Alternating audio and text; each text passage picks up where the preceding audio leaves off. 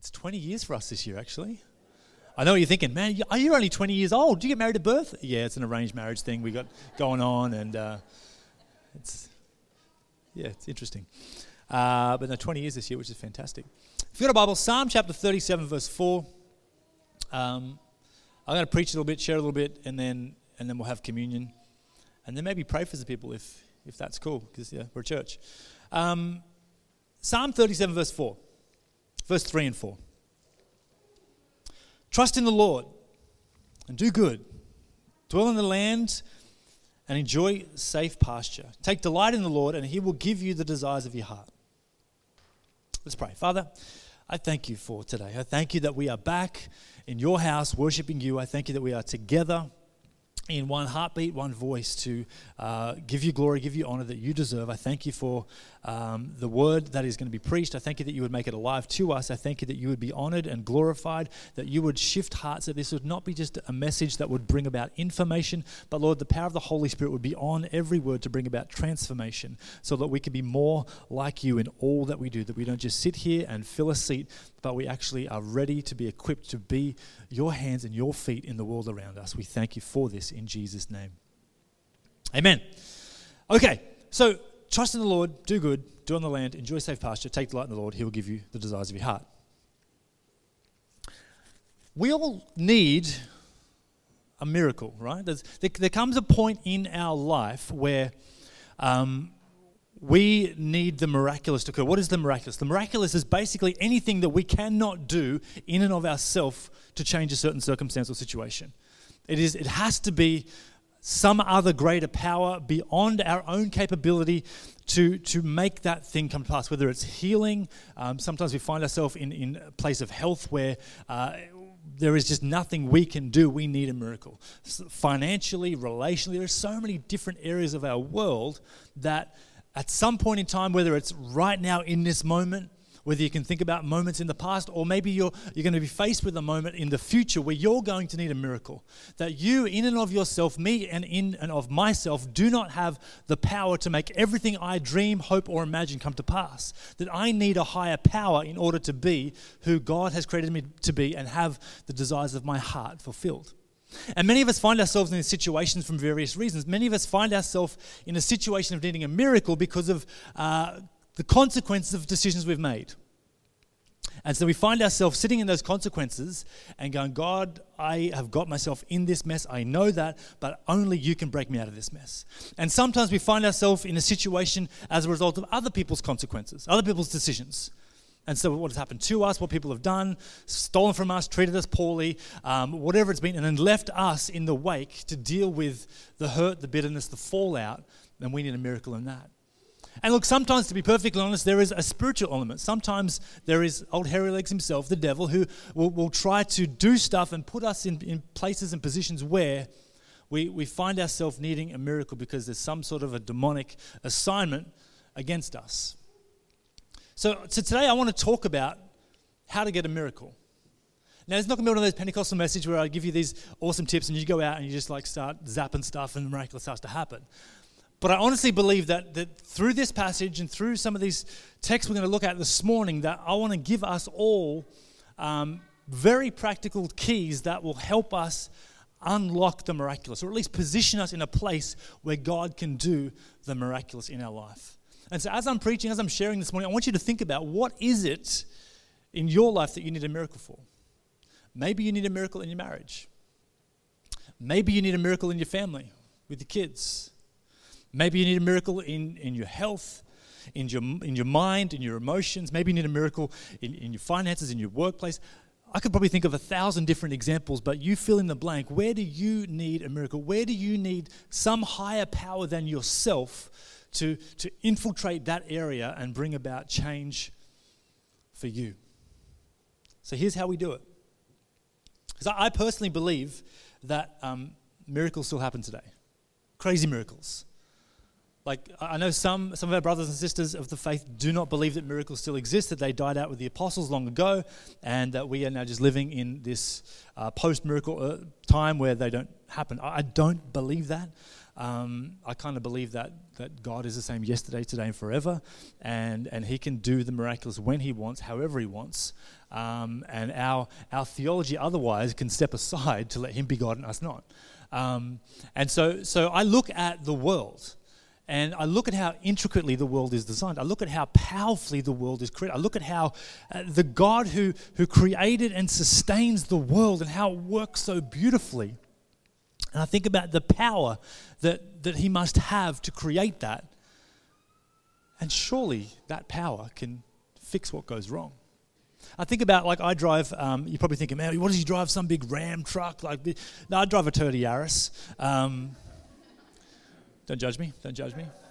Okay, judge me because it's, it's, it's pretty pathetic. It's a go kart, let's be honest. So, so Toyota, the engineers, I don't know why, but Toyota engineered this car and they made this car, the, the Yaris. And I have full confidence that they engineered it, they designed it, they built it, they made it. If anything goes wrong, Toyota can fix it.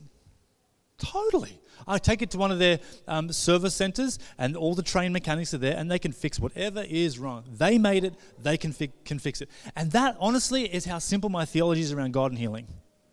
God made it, therefore, He can fix it if it gets broken. And our world is broken. Our hearts are broken. We are born into a broken, fallen world. And it's only God that can truly heal and mend the broken heart, the broken life, and bring about the miraculous. And if the world itself orchestrates and operates and sustains itself by the miraculous hand of God's design, then I believe that same miraculous hand can heal us today. Amen if you agree. And heresy if you don't. Okay, we're good. We're good. We're, okay, just wanted to test we're on the same page. That's great. So, step one.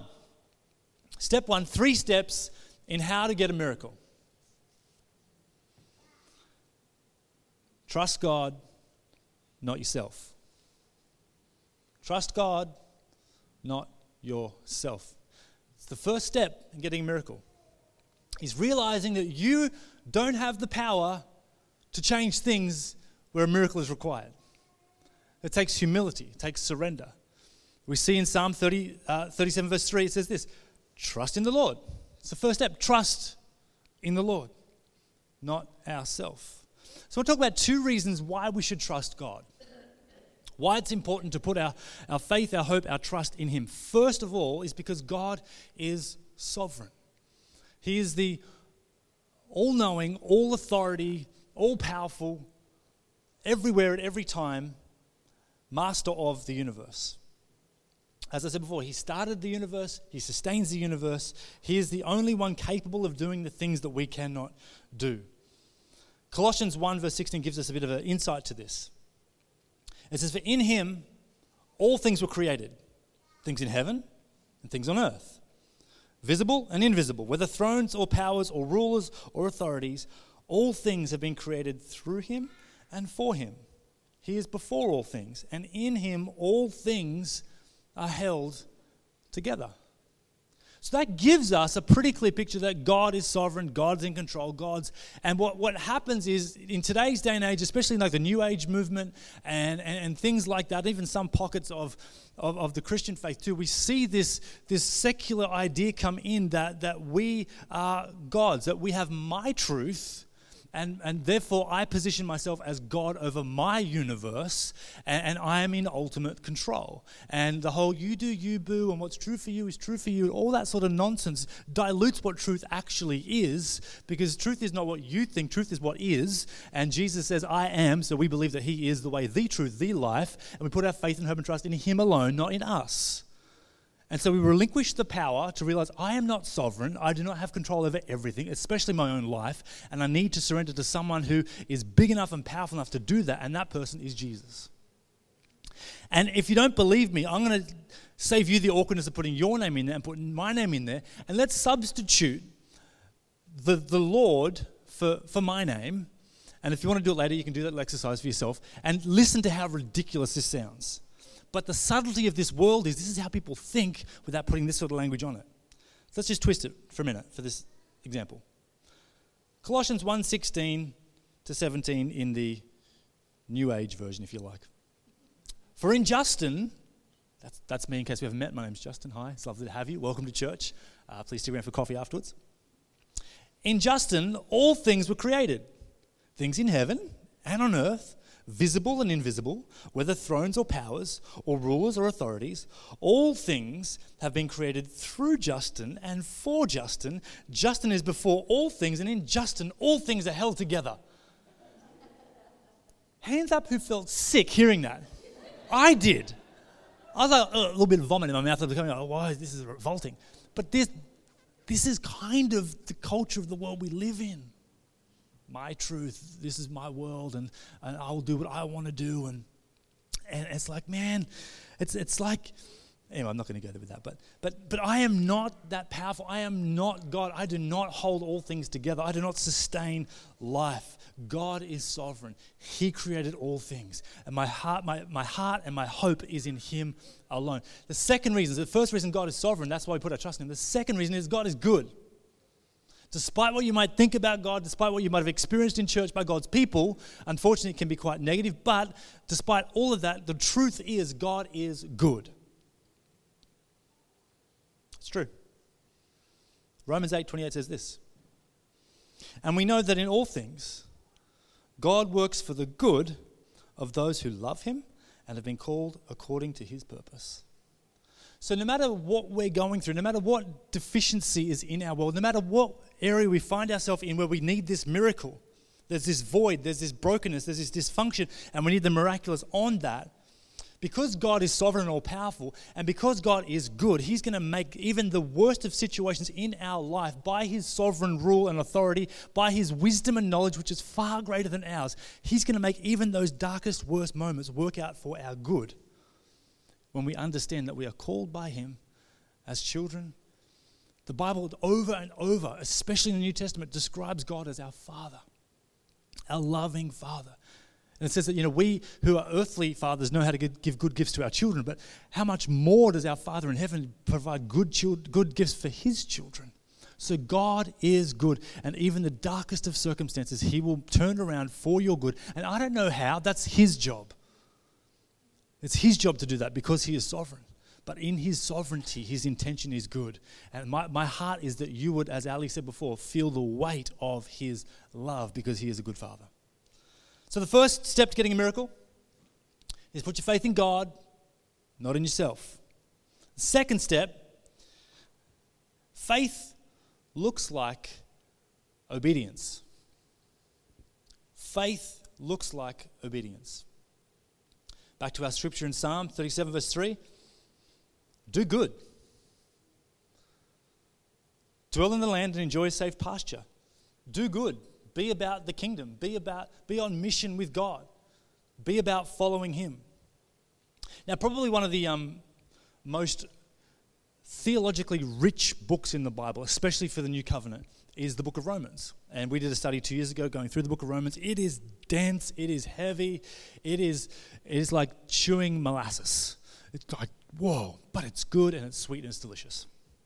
And, uh, and it is probably some of the Apostle Paul's greatest work in, insofar as us understanding uh, how the kingdom works, what Jesus has done for us, who we now are in Christ, and, and on all those things. It's just an absolutely powerful book, the book of Romans. And so, what, what we see in, in the book of Romans, in the 16 chapters therein, is at the very start in, in chapter 1, verse 5, and in the very end, chapter 20, 16, verse 26. Paul bookends the whole book of Romans with this same phrase. And the phrase is this it's um, to, be, to bring about the obedience of faith. The obedience of faith. So he starts in chapter 1, verse 5, and he finishes in chapter 16, verse 26 bring about the obedience of faith. So if he started and he finishes, that means that basically that's the framework that then filters through the whole book. That we can see there's a common theme here that he's trying to capture that starts and finishes with the obedience of faith. And you might be thinking, well, what does that actually mean? Well, in the Greek, when you when you break that down, this phrase literally means this: faith is obedience, and obedience is faith. So a whole theology around Jesus, us as Christians, the new covenant, all the stuff God's done for us, and what life now looks like for us who follow Him, is that faith is obedience, obedience is faith. James puts it this way, chapter 2, verse 17. Faith is dead when it doesn't result in faithful activity. So we have faith, and the reason we have faith is because we are displaying that faith by our faithfulness to Christ, to God. You can't, you can't live in obedience to God, right? You can't. We looked at the standard last year and the Sermon on the Mount, how Jesus portrays uh, how the kingdom of God works and how we, we work and, and fit into that. You can't live a life of obedience to God and not experience an increase of faith. Because when you live a life of obedience to God, God's faithfulness to you is activated, and His love and His mercy and all this stuff flows to you as you live and abide with Him. And so, so this, this faith is obedience, obedience is faith. Our faith grows the more we are living in obedience and dependence and following Jesus. Because faith is not a belief. I just believe. That's what faith is. And so many people think that. Oh, it's, it's a belief. No, no, faith is far more than a belief. Faith is not even a feeling. And some people believe that faith is a feeling. When that feeling subsides, then faith dissolves and goes out the window. Faith is more than just a theology, faith is more than your willpower. Faith, purely and simple, is faithfulness. So when you say, I have faith in Jesus, essentially, what that means literally is I have faithfulness to Jesus. And I'm going to be faithful to him. So, how do we go about getting a miracle? Well, first of all, we trust in the Lord, not ourselves. And the second thing we do is, is our faith looks like obedience. Some will put it this way do good. Trust in the Lord, do good. Follow him. So, these are the steps for the miracle faith in God, and our faith looks like obedience. And the third step is this love God and leave the results to Him. Love God, leave the results to Him. Psalm 37, verse 4 Take delight in the Lord, and He will give you the desires of your heart. He will do it. So we trust Him, not ourselves. We follow Him, and we're faithful through our obedience to Him. And then we just rest. And we chill and we leave the results up to God. He will give you the desires of your heart. He will do it. We don't pick it back up again and go, "Oh, God, if you're not going to fix it in my time frame, I'll just do it myself." So no, no. Trust God. Relax. Hebrews 4, verse 3 talks about um, God's people entering into his rest, freed from the striving and the exertion of trying to conjure up our faith and do things in our own strength and our own might. Remember, his strength is actually made perfect in our weakness, in our surrender, in our yielding, in our God, it's up to you now. I'm going to follow you, I'm going to put my trust in you, and now I'm just going to wait for you. Success is not measured by results, but by our obedience.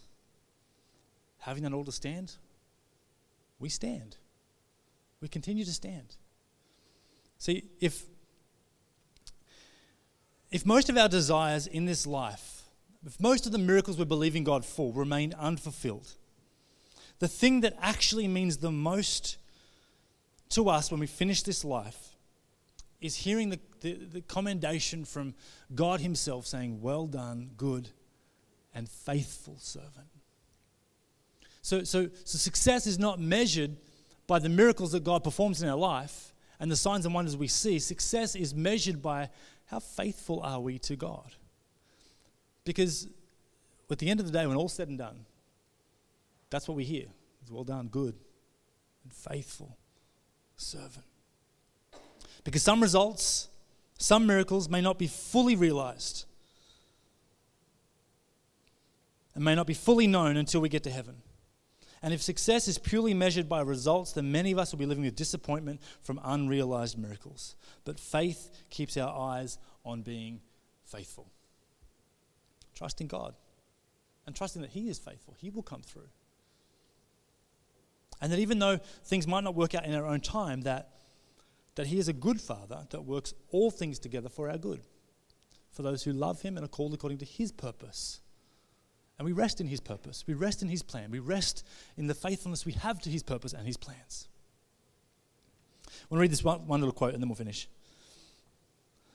It's from uh, author David Campbell. In his book No Diving, he writes this Faith, faith is a gift from God. It's given in response to our receiving Christ as Lord of our lives. Faith is rooted in the encounter between the Holy Spirit and our spirit. It's what Paul describes as the inner person. It's not anchored in our mind or our emotions, but in God Himself. Over the long term, the reality of faith, as Jesus pointed out, is measured by the fruit of obedience to God in our lives. And that's not legalism. It's simply taking the temperature of where we are, our life is at with the Lord. By our fruits, as Jesus said, we will be known. God will nourish our faith by the presence of His Spirit. We need the continuous refilling of the Spirit for our faith to stay healthy. The Holy Spirit will show us what to pray and what to believe for, and it will always be in alignment with the Word of God and the will of God. This is the clincher right here. Faith is ultimately faithfulness. Those with great faith are those who, when all is said and done, remain faithful. And those who remain faithful, God will never disappoint. So take heart, you probably have more faith than you think. Because if, if, if, faith is a feeling, then when we, f- when we don't feel stuff, then we can start to believe that we don't have faith. Where if, if faith is a theology and an ideology, then when we don't understand clearly, then we can feel like we have low faith or no faith. If, if faith is willpower, then we feel weak. We feel like we're faithless. But if faith, if faith really is faithfulness, then we can all be faithful even when we don't feel like it. We can all be faithful even when we don't understand. We can all be faithful even when life feels like it's just like, ugh. And it's our faithfulness that points us to the fact that we have faith. And when we have faith, God moves on the other side of that. Because our faith without faithful activity is dormant. So, how do we get this miracle? Whatever miracle you need, trust in God,